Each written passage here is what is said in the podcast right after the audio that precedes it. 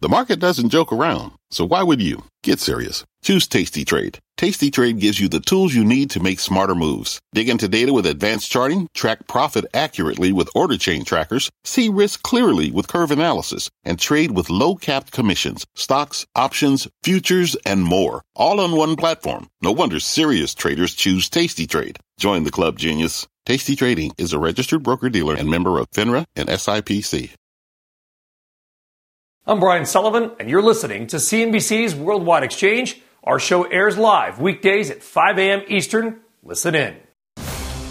It is 5 a.m. at CNBC Global Headquarters, and here is your top five at 5. Bring on the bear. Stocks enter bear market territory as the S&P falls more than 20% from its record highs hit back on January 3rd. A stock market sell-off and inflation that's yet to peak, possibly forcing the Fed's hand. New calls this morning for a possible 75 basis point rate hike. As stocks fall, so does crypto and the equity assets tied to Bitcoin, Ether, and many more cryptocurrencies. Those details ahead. Plus, Oracle outperforming, a rare outperformer with that stock sharply higher. We'll tell you why that is and what's making it soar in the pre-market. And then later on, Elon Musk getting ready to address his soon-to-be staffers at Twitter. It's Tuesday, June 14th, 2022. You are watching Worldwide Exchange right here on CNBC.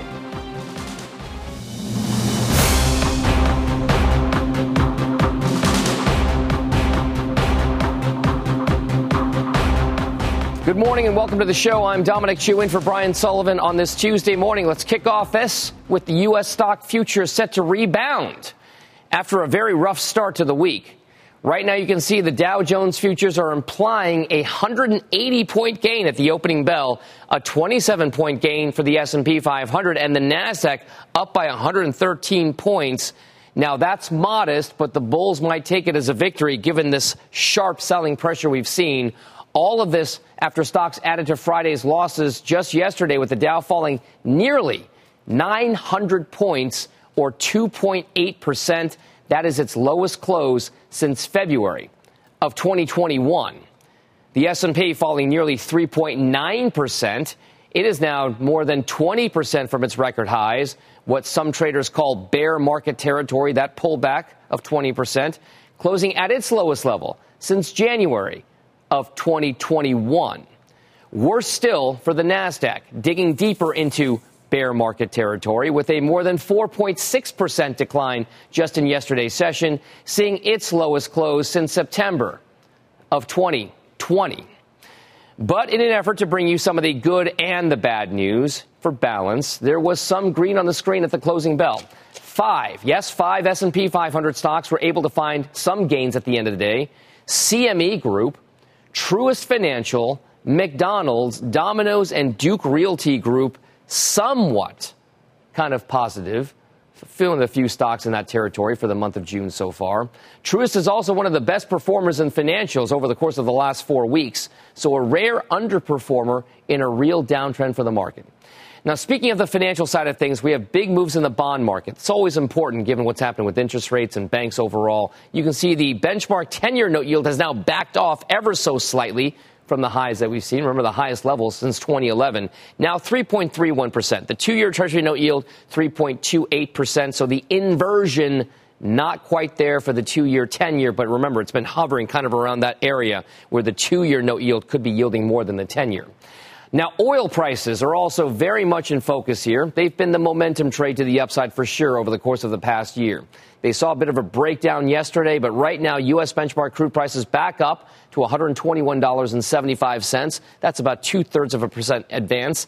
World benchmark ICE Brent crude futures up 86 cents to $123.15, up 0.75%, and natural gas prices up 0.75% as well, $8.67. On to cryptocurrencies, tracking the sharp moves lower for Bitcoin and Ether as the former tests the not 30, but now $20,000 mark. And some traders were marking whether it's a new regime in pricing, a new trading range for Bitcoin being set. Currently, we are down about 2.5%, $22,570-some-odd. Ethereum, Ether prices down by 0.75%, $1,218, the last trade there. Well, around the world, we've got more red arrows in Asia overnight, but a possible rebound underway in Europe. Let's get a check on all the action. JP Ong is in Singapore with the overnight action in Asia. Juliana Tadelbaum, as you can see there, is in our London newsroom. JP, we will start with you. Thanks, Dom. Asian markets today extending the sell-off also we saw since the start of the trading week, but we're seeing some signs of life and potential hope out in mainland Chinese markets. We'll start off, though, with the losers. And once again, hopes or talk about an upsized rate hike by the Fed later on this week has rattled market sentiment here and has kept the Nikkei 225 lower today. The Japanese benchmark today falling in Tokyo by about 1.3%. In fact, the Bank of Japan has expanded and ramped up their bond buying program to try and defend their yield curve as well. And this, of course, something to take note of. We have the ASX 200 coming back from that extended weekend, but they were met by a 3.5% plunge in Sydney. Not a great Tuesday and not a great return to the markets for Australian equities. The South Korean Kospi also has a few other things to worry about. Down 0.8%. That truckers' strike continues to hit many industries in Korea, and a trade association in Seoul warned that the exports of key semiconductor components will be impeded by this truckers' strike and also affect the overseas activities of chip-making giants like Samsung. But we go to mainland Chinese stocks, and you're seeing a very impressive rebound from early morning losses. The Shanghai Composite closing 1% higher, and the Shenzhen Bourse limping up after that early pullback, up 0.2%. The Hang Seng also closing about flat to the upside in today's session, with the Hang Seng Tech Index also paring back from early losses and making things quite respectable at the Tuesday close. Dom, back to you. JP Ong in Singapore, thank you very much for that. Now to the early trade in Europe with Juliana Tadelbaum in London. Juliana. Dom, good morning. Well, markets have been open for about 2 hours, and a lot has happened in that window. We started trading higher. Stock 600 at one point was up around 1%, but things have turned south. We've got now red on the board for the French market down about 0.5%, the German market down about 0.1%, and just an hour or so ago, we were up about 0.5% in Germany. FTSE MIB over in Italy also pulling back, now down about 0.3%. We were in positive territory there as well. The Swiss market has been underperforming all morning, and it is down about 0.8%, so continues to underperform. FTSE 100 holding on to gains, but even there, we're only up about 5 basis points or so. From a sector perspective, this perhaps will give us a little bit of insight into how traders are thinking this morning. Banks are the clear outperformers, so investors, traders, pricing in the prospect of higher interest rates, not only from the Federal Reserve, but also potentially from the ECB and the Bank of England, with the Bank of England meeting on Thursday. So we've got a decent bid for the UK banks this morning, propping up that index. Insurance also performing well, up about 0.6%, oil and gas and telecoms. But outside of those sectors, it is now red. We've got retail underperforming down about 1.2%, media and industrials all down more than 1% this morning. So, Dom, a good start to the trading session, but that positive momentum has faded pretty quickly. All right. Let's hope it doesn't happen this way here. Juliana, thank you very much for that. Investors are preparing for tomorrow's big Fed decision, of course. Wall Street anticipating an even greater interest rate hike than before. A growing list of major banks are now predicting a 0.75% or 75 basis point increase. Analysts from JP Morgan, Goldman Sachs, Jefferies, Barclays, all making similar calls for that 75 basis point increase from the Fed this week. Joining me now is Malcolm Etheridge, Executive Vice President of CIC Wealth. Also, Ben Emons, Managing Director at Medley Global Advisors. Gentlemen, thank you very much for being here with us. Malcolm, maybe we'll start with you. Is 75 basis points now your base expectation, or do you still think that this Fed sticks with its plan of 50 going forward?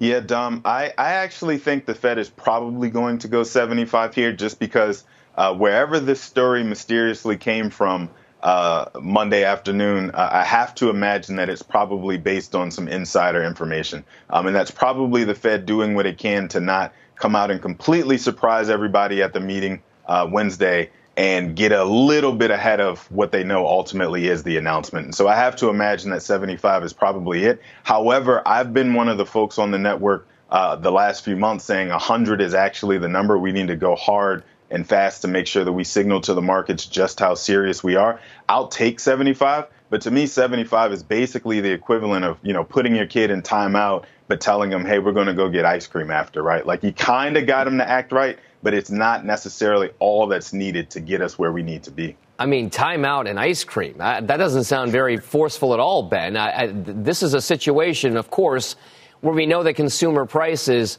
are, yes, at multi-decade highs and a real problem for everybody in America right now. But if they go 75 or even 100, hypothetically, as Malcolm points out, Ben, doesn't that seem like a panicky type move for the Federal Reserve? I don't, yeah, it is I think a game of expectations. You know, on Friday we had the worst combination of inflation, and the CPI was worse, and the expectations for the long term out of the Michigan survey were worse too. I think that triggered a lot of these calls for 75 basis points. The Fed has always been about, we have to anchor long term inflations and inflation expectations. If that changes, I think that's part of what the story from Wall Street Journal is also alluding to. Perhaps within the Fed, there's now concern. They have to really get ahead of that. And I think that is, I think, the reason why a large rate hike is about, we're trying to manage expectations from here, especially what people feel about inflation going forward. So I think the baseline here is that you go into this meeting with 75.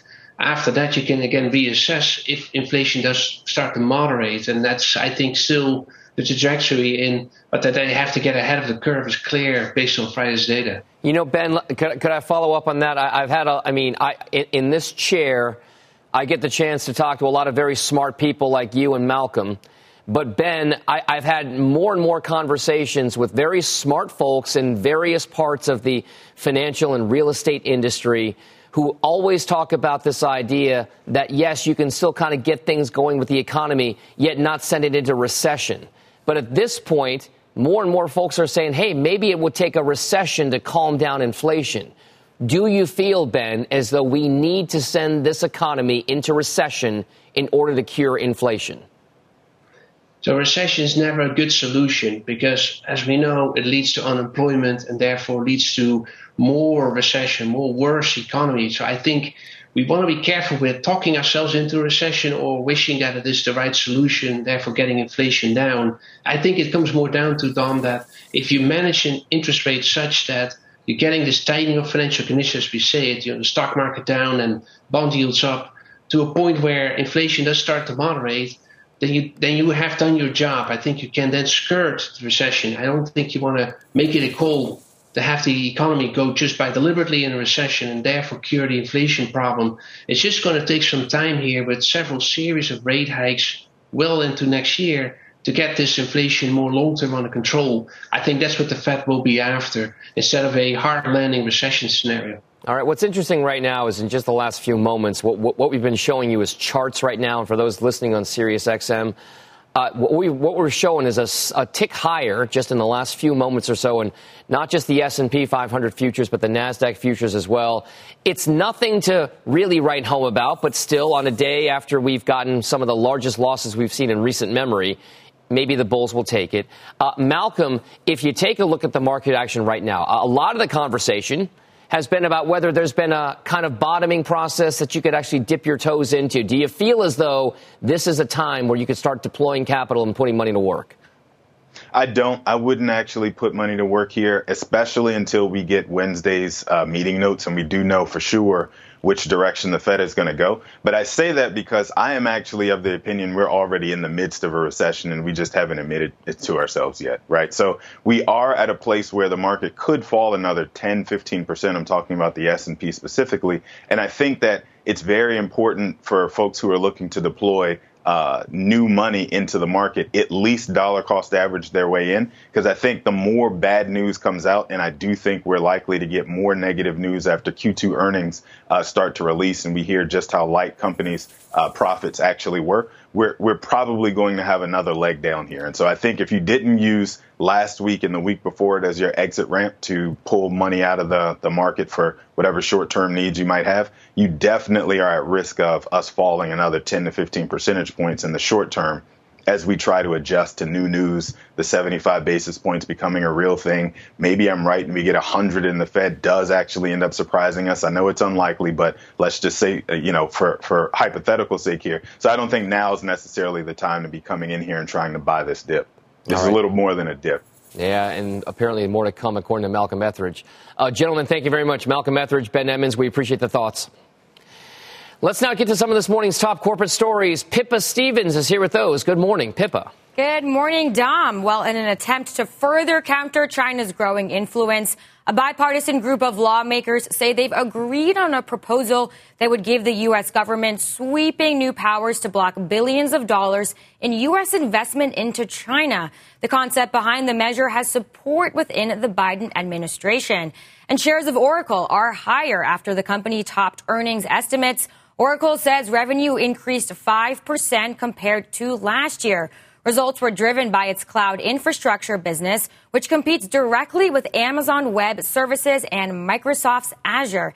And SpaceX clearing a key regulatory hurdle for its plan to launch its giant Starship rocket into space from its Texas launch pad. The FAA now says it sees no significant environmental concerns stemming from the Starship base. But regulators are requiring more than 75 actions to reduce the impact to the region. And headwinds do remain, as SpaceX must still meet safety and financial requirements before a launch license is issued. Always amazing video to look at, Dom. Back to you. Rocket ships always are. Pippa Stevens, thank you very much for those updates there. When we come back on the show, a closer look at the crypto crash and the stocks counting on a rebound. Plus, emerging markets guru Mark Mobius is here. His take on China, the dollar, what tomorrow's Fed decision could mean for key markets around the world, and a lot of other stuff. A very busy hour still ahead when Worldwide Exchange returns after this.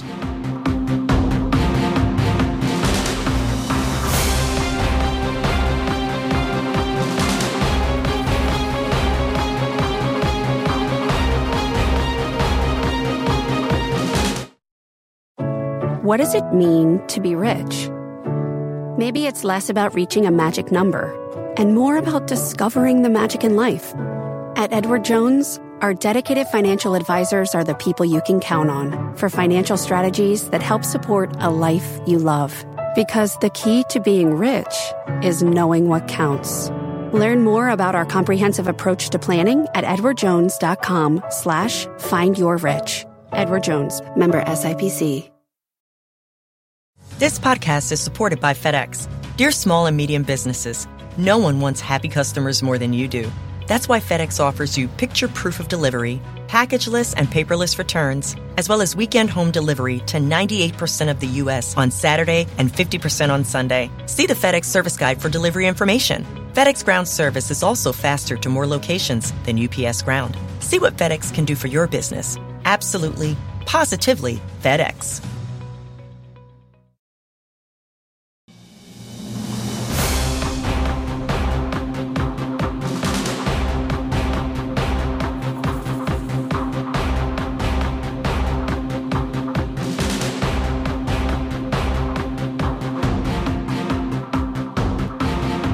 Welcome back to Worldwide Exchange. The U.S. dollar is holding near a 20-year high in terms of value as markets brace for even more aggressive Fed rate hikes. The dollar index has gained with yields, and as investors seek shelter, it's hit one-month highs on the euro, the Australian dollar, the New Zealand dollar, the Canadian dollar, as well as the Swiss franc, and a two-year high versus the British pound. Let's now bring in Jeffrey Yu, senior market strategist over at BNY Mellon. Jeffrey, the dollar story has been huge for a long time now because, yes, we know the dollars are in vogue and attractive if we see a big interest rate differential between the U.S. and other parts of the world. But this dollar story, is it going to help the Fed in this situation tamp down inflation? Is this something that we should be watching as a headwind for companies here in the U.S., especially those with multinational exposure?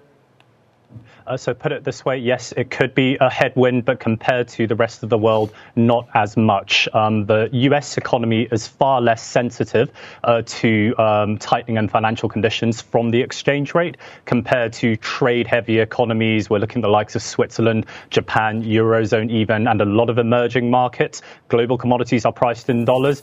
So from their own point of view, stronger dollar in this environment, not good for them at all. So if that's the case, that's one of the things that we were talking about over the last several weeks with regard to the value of the dollar. This idea that you price so many commodities, gold, crude oil, nat gas, you name it, in U.S. dollars. In the past, from a fundamental standpoint, a rising U.S. dollar value has acted as a headwind for some of those commodities. I'm speaking specifically with regard to crude. Why do you think that the rising U.S. dollar has not put the brakes on some of these commodity markets, the red hot ones? Well, this time around, it's clearly a supply issue, and markets are trading like that. These supply issues are not going to go away anytime in the near future. You know, we can have a boost in production, you know, from OPEC, OPEC Plus, for example, but these intrinsic problems, the supply and demand imbalances, that's not going to go away anytime soon. And also take China, for example.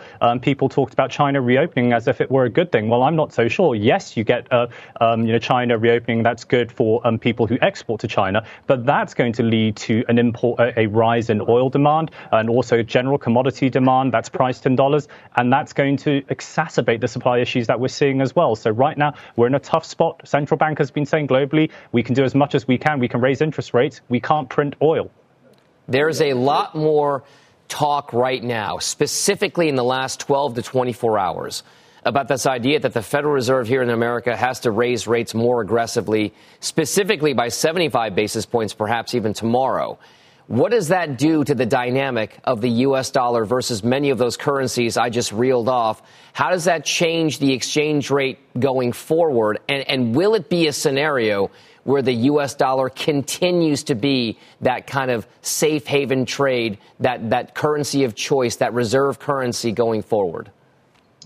In the short term, yes, people want to own dollars. They know that despite valuations, you know, things do look cheap elsewhere. But as long as the Fed's driving things, and we're looking at 75, but also in terms of terminal levels, the market has to price in the prospect of 4%. Until we get there, I think the dollar is going to stay bid. But on the other hand, it also opens up scope for the likes of the ECB, S&P, Bank of England to perhaps do a bit more as well to support their own currencies. So when was the last time we talked about the Swiss raising interest rates, right? Their old target rate, 3-month LIBOR in Swiss franc, that doesn't even exist anymore. And for the BOE this week, 50 is possible as well. So it really goes both ways. And if the other currencies, if the other central banks can be a bit bolder in pushing for appreciation, letting their own currency strengthen to rate hikes, I think that can help address the balance as well and maybe cap the dollar. But for the time being, I think most portfolio managers, most investors, they want to stay overweight the US dollar. All right. Precedent-setting actions, possibly from the Fed. Jeffrey Yu at BNY Mellon, thank you very much, sir. We appreciate it. Still on deck for the show, digging into the options action with Jon Najarian and some bullish bets on commodity stocks that are not linked to oil. Plus, Elon Musk reportedly gets set to meet his future Twitter staffers. We've got that full story when Worldwide Exchange returns after this break. Today's big number. $841 billion. That was the total outstanding credit card debt in the U.S. during the first quarter of the year, according to the Federal Reserve Bank of New York, the highest amount ever recorded. This podcast is supported by FedEx. Dear small and medium businesses, no one wants happy customers more than you do. That's why FedEx offers you picture proof of delivery, packageless and paperless returns, as well as weekend home delivery to 98% of the U.S. on Saturday and 50% on Sunday. See the FedEx service guide for delivery information. FedEx Ground service is also faster to more locations than UPS Ground. See what FedEx can do for your business. Absolutely, positively FedEx. Life is a highway, and on it there will be many chicken sandwiches. But there's only one McCrispy, so go ahead and hit the turn signal if you know about this juicy gem of a detour.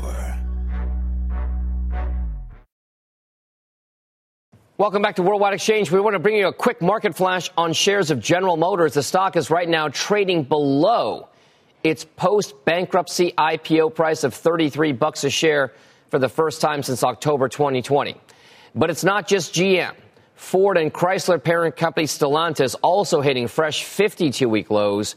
GM shares are now down more than 46% so far this year. So we are keeping a close eye on that level for GM specifically, in a milestone number for those particular shares. Let's now get a check on this morning's other top headlines. NBC's Philip Mena is in New York with the latest. Good Tuesday morning, Philip. Hey, Dom. Good morning to you.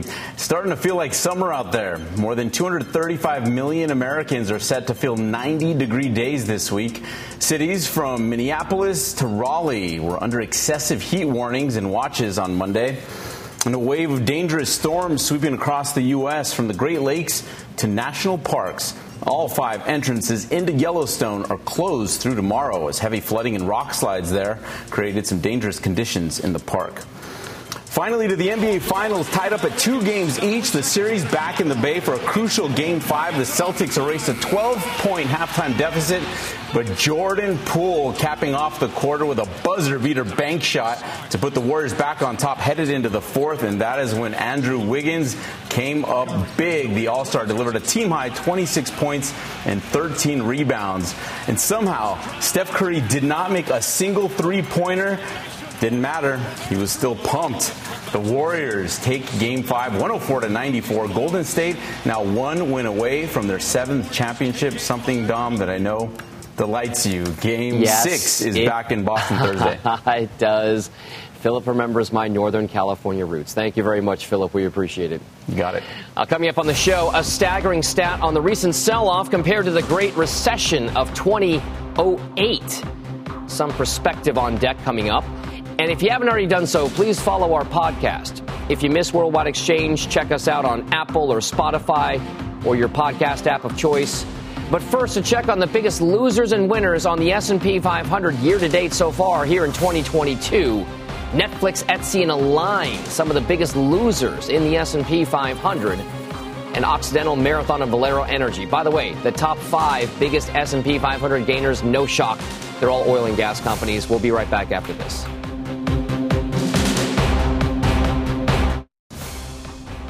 A Tuesday turnaround trying to take shape. Futures are pointing now to a rebound after the S&P enters bear market territory, hitting a milestone not seen since the financial crisis. A more aggressive Fed on deck. The central bank apparently eyeing a higher rate hike as its latest policy meeting kicks off today. Jon Najarian and Mark Mobius lay out what the strategy shift will mean for your money and investments. And Elon Musk set to come face-to-face with Twitter employees for the first time as his $44 billion bid to take the company private hangs in limbo. It's Tuesday, June 14, 2022. You are watching Worldwide Exchange right here on CNBC.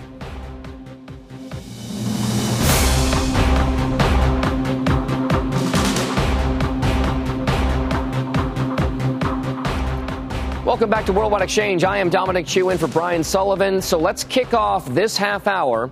It's 5:33 a.m. Eastern Time, and U.S. stock futures are positive despite our markets being in turmoil. You can see the Dow is implied higher by 155 points, the S&P higher by roughly 24 to 25 points, and the Nasdaq implied higher by just about 106 points. Now, it may not seem like a lot, though, but still, we are coming off and trying to rebound after the S&P dipped into bear market territory in yesterday's session. Ahead of the opening bell, the Dow is off more than 17% from its recent all-time high. The S&P 500 is down more than 22% from those levels, and the Nasdaq Composite has shed a third of its value since hitting a record high. And check out this stat, courtesy of the folks over at Bespoke Investment Group. From its peak, hit back on January 3rd, the S&P 500 has now seen its market cap fall a whopping $9.3 trillion with a T, down to around $33 trillion. That's already $1.2 trillion, more than the $8.1 trillion drop in market cap that the index saw during the entirety, all of the great financial crisis from late 2007 through early 2009. So not exactly the stats you want to hear with regard to value destruction in the U.S. stock market. Checking the early trade in Europe, it's generally positive, although it's been losing some momentum. And now we've actually swung to some losses with regard to key markets. You can see the German DAX is now off nearly 0.5%. The CAC in France is down 0.75%. 0.2% decline for the FTSE 100. The FTSE MIB in Italy down 0.5%. But the IBEX 35 in Spain clinging on to a 0.33% gain. Outside of the equities markets around the world, we are watching interest rates, key during a Fed week. The two-year Treasury note yield is now ticking slightly higher to just a hair below 3.3%. And now the 10-year note yield is a hair below 3.32%. So just 2 basis points, 0.02% separate the two-year yield and the 10-year yield. Let's stick now with the markets and increasing expectations. The Fed is entertaining the idea, possibly, of a 75 basis point hike at its policy meeting as it kicks off today. Now, our own Steve Leisman reporting the Fed may take the more aggressive approach following earlier reports and similar calls from major investment banks, as you can see there, including the likes of Barclays, Goldman Sachs, Jefferies, JP Morgan. This development coming after Steve Leisman pressed Jay Powell, the Fed chair, on this idea of an interest rate hike at 75 basis points, right, just in last month's particular meeting. You talked about using 50 basis point rate hikes or the possibility of them in coming meetings. Might there be something larger than 50? Is 75 or a percentage point possible? 75 basis point in an increase is not something the committee is actively considering. How times have changed. Let's bring on Jon Najarian, Market Rebellion co-founder and CNBC contributor. Jon, I know that you like to watch the derivatives markets. We went from basically having no real shot at having a 75 basis point rate hike to now certain tools and estimates and odds and probabilities saying that we have a 90+% chance of a 75 basis point hike by tomorrow's meeting conclusion. What does that tell you about just how jittery the market and or the Fed are at this stage? I think it tells you everything, Dom. Obviously, the Fed is jittery. That 8.6 reading on Friday was just out of the box terrible. And they need to get their arms around inflation. I don't think any of us would be surprised to see 75 basis points. It's not that I'm rooting for it, but it's just when you miss by so much, with the consensus being at about 8.2% and you come out at 8.6 and prices have only gone up steadily since last Friday. And I mean, prices at the pump, food prices, et cetera. The Fed is probably going to hit the market pretty hard with something. And the market's certainly been reacting to that possibility, Dom. Has the market already reacted to that possibility, Jon? In other words, have we already priced in this expectation of a more aggressive Fed, given the fact that we are now in the Nasdaq composite, for the composite down 33% from record highs, 22% for the S&P 500, and nearly bear market territory, so to speak, for the Dow Jones Industrial Average?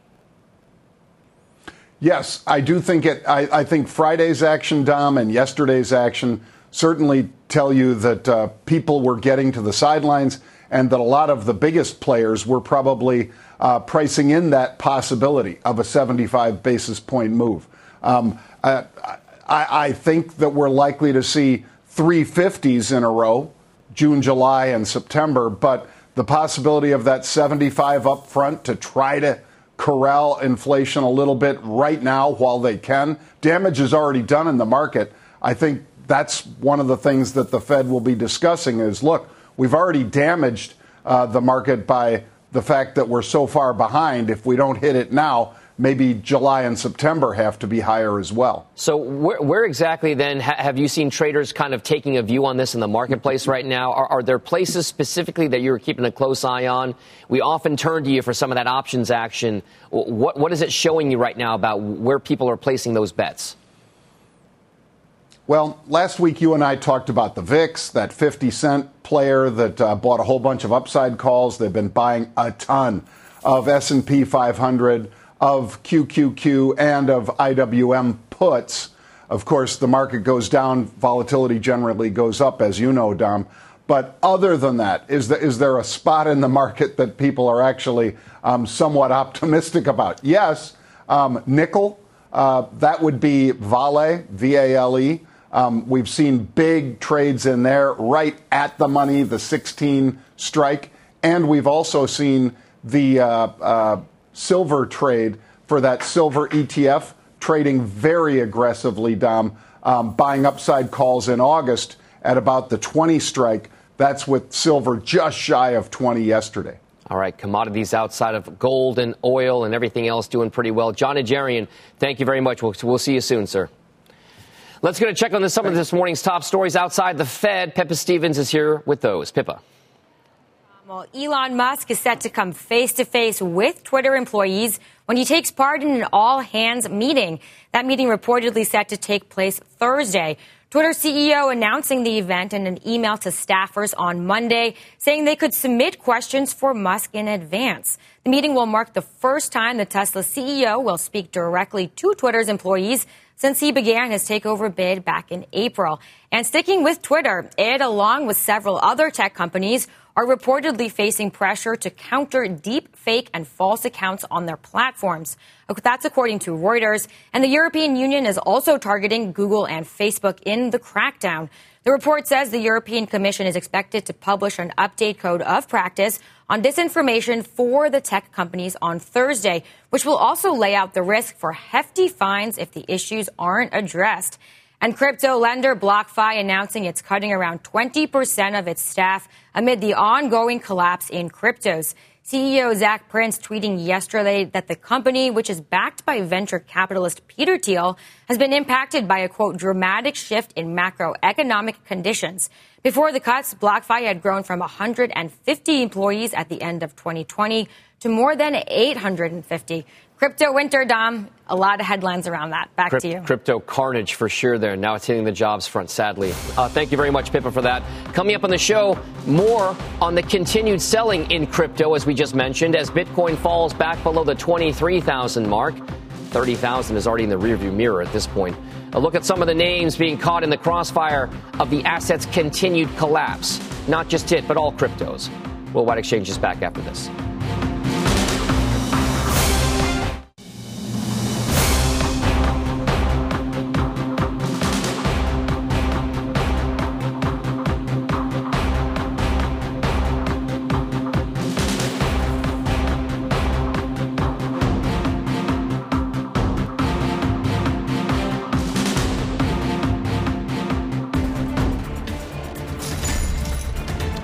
Welcome back to Worldwide Exchange. Getting a check now on crypto prices amid the asset's ongoing sell-off. Bitcoin prices currently right now down about 3.5%, 22,370. Remember, for the longest time, we were talking about this notion that Bitcoin prices were kind of moving above and below the 30,000 mark. So now some questions about whether or not there's been a new trading range set for that cryptocurrency lower than the 30,000 that we've seen for weeks now at this stage. Ether prices, by the way, down about 1%, so $1,211 per token. Many of these particular cryptocurrencies are taking huge hits on the back of what's happening with not just Bitcoin, but all of the other companies around with it. Now, the recent sell-off is hitting a number of ETFs with big exposure to the Bitcoin ecosystem. The ProShares, the VanEck, the Valkyrie, Bitcoin Strategy ETFs are now all down more than 50% or so for on a year-to-date basis. So keep an eye on BITO, XBTF, BTF, among some of those big ETFs with Bitcoin exposure. A similar story for companies with Bitcoin exposure, companies themselves, like MicroStrategy, which is down over 70%. Coinbase and Riot Blockchain are down nearly 80% on that year-to-date basis. And Square and PayPal, not necessarily pure play fintechs tied to crypto, but still payments that use cryptocurrencies and some of those ecosystems, are down 60% each as well. So it's fintech not just those ones with direct exposure to Bitcoin, but also those ones that operate in the system. Now, if you take a look at elsewhere in the market, right now we talked about the VIX, the volatility index with Jon Najarian just this past 5 or 10 minutes or so. To give you an idea of where we stand right now with the CBOE volatility index, we are at 33. We've actually come down a little bit. We're still hovering near the highest levels of the year, at least on a closing basis. But remember, to give you an idea of how bad it got during the pandemic lows, we were up to 60 to 70 on a closing basis and even higher on an intraday basis. So as you talk about this range that we've been seeing in VIX, that's going to be the volatility regime we've been seeing so far. It might imply, if this range still holds, that there is a little bit more downside to volatility in the coming weeks. Also checking what's happening here with certain parts of the stock market that are the most hardest hit. We're talking about consumer discretionary, communication services, and technology. Why are they important? Because they're the three sectors together make up a large, large chunk of the S&P 500. And those three, by the way, are the worst performing sectors on a year-to-date basis. Technology, the biggest sector in the S&P. And then the mega cap stocks that matter. It's Apple, Microsoft, and Alphabet parent company Google. Those three are the biggest in the Nasdaq 100, also the S&P 500 as well, down 25%, 27%, and 26% respectively. So about a quarter of their value for the biggest stocks in the market shaved, and that's not helping things at all. Well, coming on deck for the show, stocks looking to put a dent in yesterday's sell-off. We've got Mark Mobius. He's laying out the signals he sees of more pain ahead and why emerging markets may be starting to shine. As we head out to break, though, a look at one of your morning's big money movers, because you've got shares of Oracle here, which are higher markedly, so 13%. The company topped earnings estimates for its fiscal fourth quarter. Oracle says revenues increased 5% compared to last year, driven by its cloud infrastructure business. Oracle shares 13% higher in a down market. Now, throughout the month of June, CNBC is celebrating Pride Month. As we head to break, here is CNBC digital video editor Justin Famolari. I identify as a transgender man. I lived so closeted in this process for so long. It's a different world today, you know, where being transgender is extremely visible. When I did this process, that was not the case. You know, the goal was to transition and to just be part of society. And I'm so glad that that's changed because it's given me the freedom to be who I am. Welcome back to Worldwide Exchange. Futures right now indicating a slight bounce compared to what happened yesterday at the closing bell. Steep losses, of course. The Dow is implied higher by 182 points. The S&P up by 27 and the Nasdaq higher by roughly 115. Now, despite those modest gains indicated at the open, they would be a drop in the bucket compared to what Wall Street's been through over the past couple of trading days here. Markets around the world also seeing heightened volatility ahead of tomorrow's big Fed interest rate decision. Let's get some perspective, though. Bigger picture. Joining me now is Mark Mobius, Mobius Capital Partners founding partner. Mark, good morning. Thank you very much for joining us, sir. I wonder, in the years that you've been kind of following markets and seeing cycles, not just here in the U.S., but around the world, emerging markets, developed ones, do you feel as though there's a sense of a bottom building right now, or could things get a lot worse? I think things could get a lot worse. And the main problem, of course, is the cryptocurrencies. No, this is a very unique situation where billions and billions of dollars have been put into cryptocurrencies. And now it's a tail wagging the dog. As you could see, Bitcoin goes down, the S&P 500 goes down. So it's a very, very unusual situation.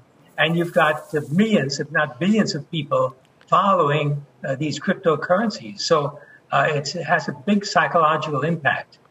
So that psychological impact is interesting that you bring up, because we've talked about this notion over the past few years, 3 to 4 years, where cryptocurrency, specifically Bitcoin prices and markets, have been at times either fairly tightly correlated or very loosely correlated to the markets overall. As of late, before the recent sell-off in the last couple of weeks, they were starting to lose a little bit of that correlation, but now they're coming back again. Do you feel as though it's cryptocurrencies that really are driving the action? It doesn't seem like it can reconcile with the way that we look at fundamentals in this market. I really do. I think there is that correlation. It's really interesting when you see the Bitcoin going down, the S&P gap down. You know, that's an unusual kind of behavior. It didn't just go down gradually, it just gapped down. That means there was panic in the market. So I think it's a very high correlation.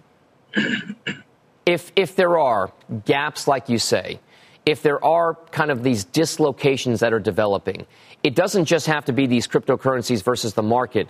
There are gaps happening all over the place. What do you feel as though are the most compelling opportunities, these dislocations that are being created right now? Are there places where investors and traders should be looking for opportunities more so than others? I think it's time to start looking at China. I know that China has performed very badly recently, but the Chinese government's lowering interest rates, not raising interest rates like they're doing in the U.S., and they're trying to pump up the economy so that it performs better. And we've reached a real bottom in the Chinese market. So that's one place to look, I would say. In addition, the Indian market, because they're very rapidly going through a transformation as a result of technology. So very interesting thing happening there. Does it bother you at all? Does it give you pause, Mark, this idea that the Chinese government can be so heavy-handed one way or the other, either in propping things up or knocking them down? They've shown both sides of that particular coin over the course of the last 3 or 4 years. I mean, a lot of bulls in China got crushed because of the regulatory concerns there. Do you think that they've learned their lesson, the Chinese Communist Party and the government there? I don't think they've necessarily learned their lesson. They're still going to try to control the economy. But the bottom line is now they reverse course because they realize that it's gone too far and they have to lighten up on the regulations. And if you look at the number of new regulations coming out, the number has declined dramatically recently in the last 12 months. So I think they definitely got the message they've got to change tack. And, in China, you've got to look at what the government is doing because they're the ones that are going to eventually control the market. And we have to be concerned about what moves they are going to make. Now, the dollar has also been a huge topic for discussion, multi-decade highs on a relative basis to many other countries in terms of the currency.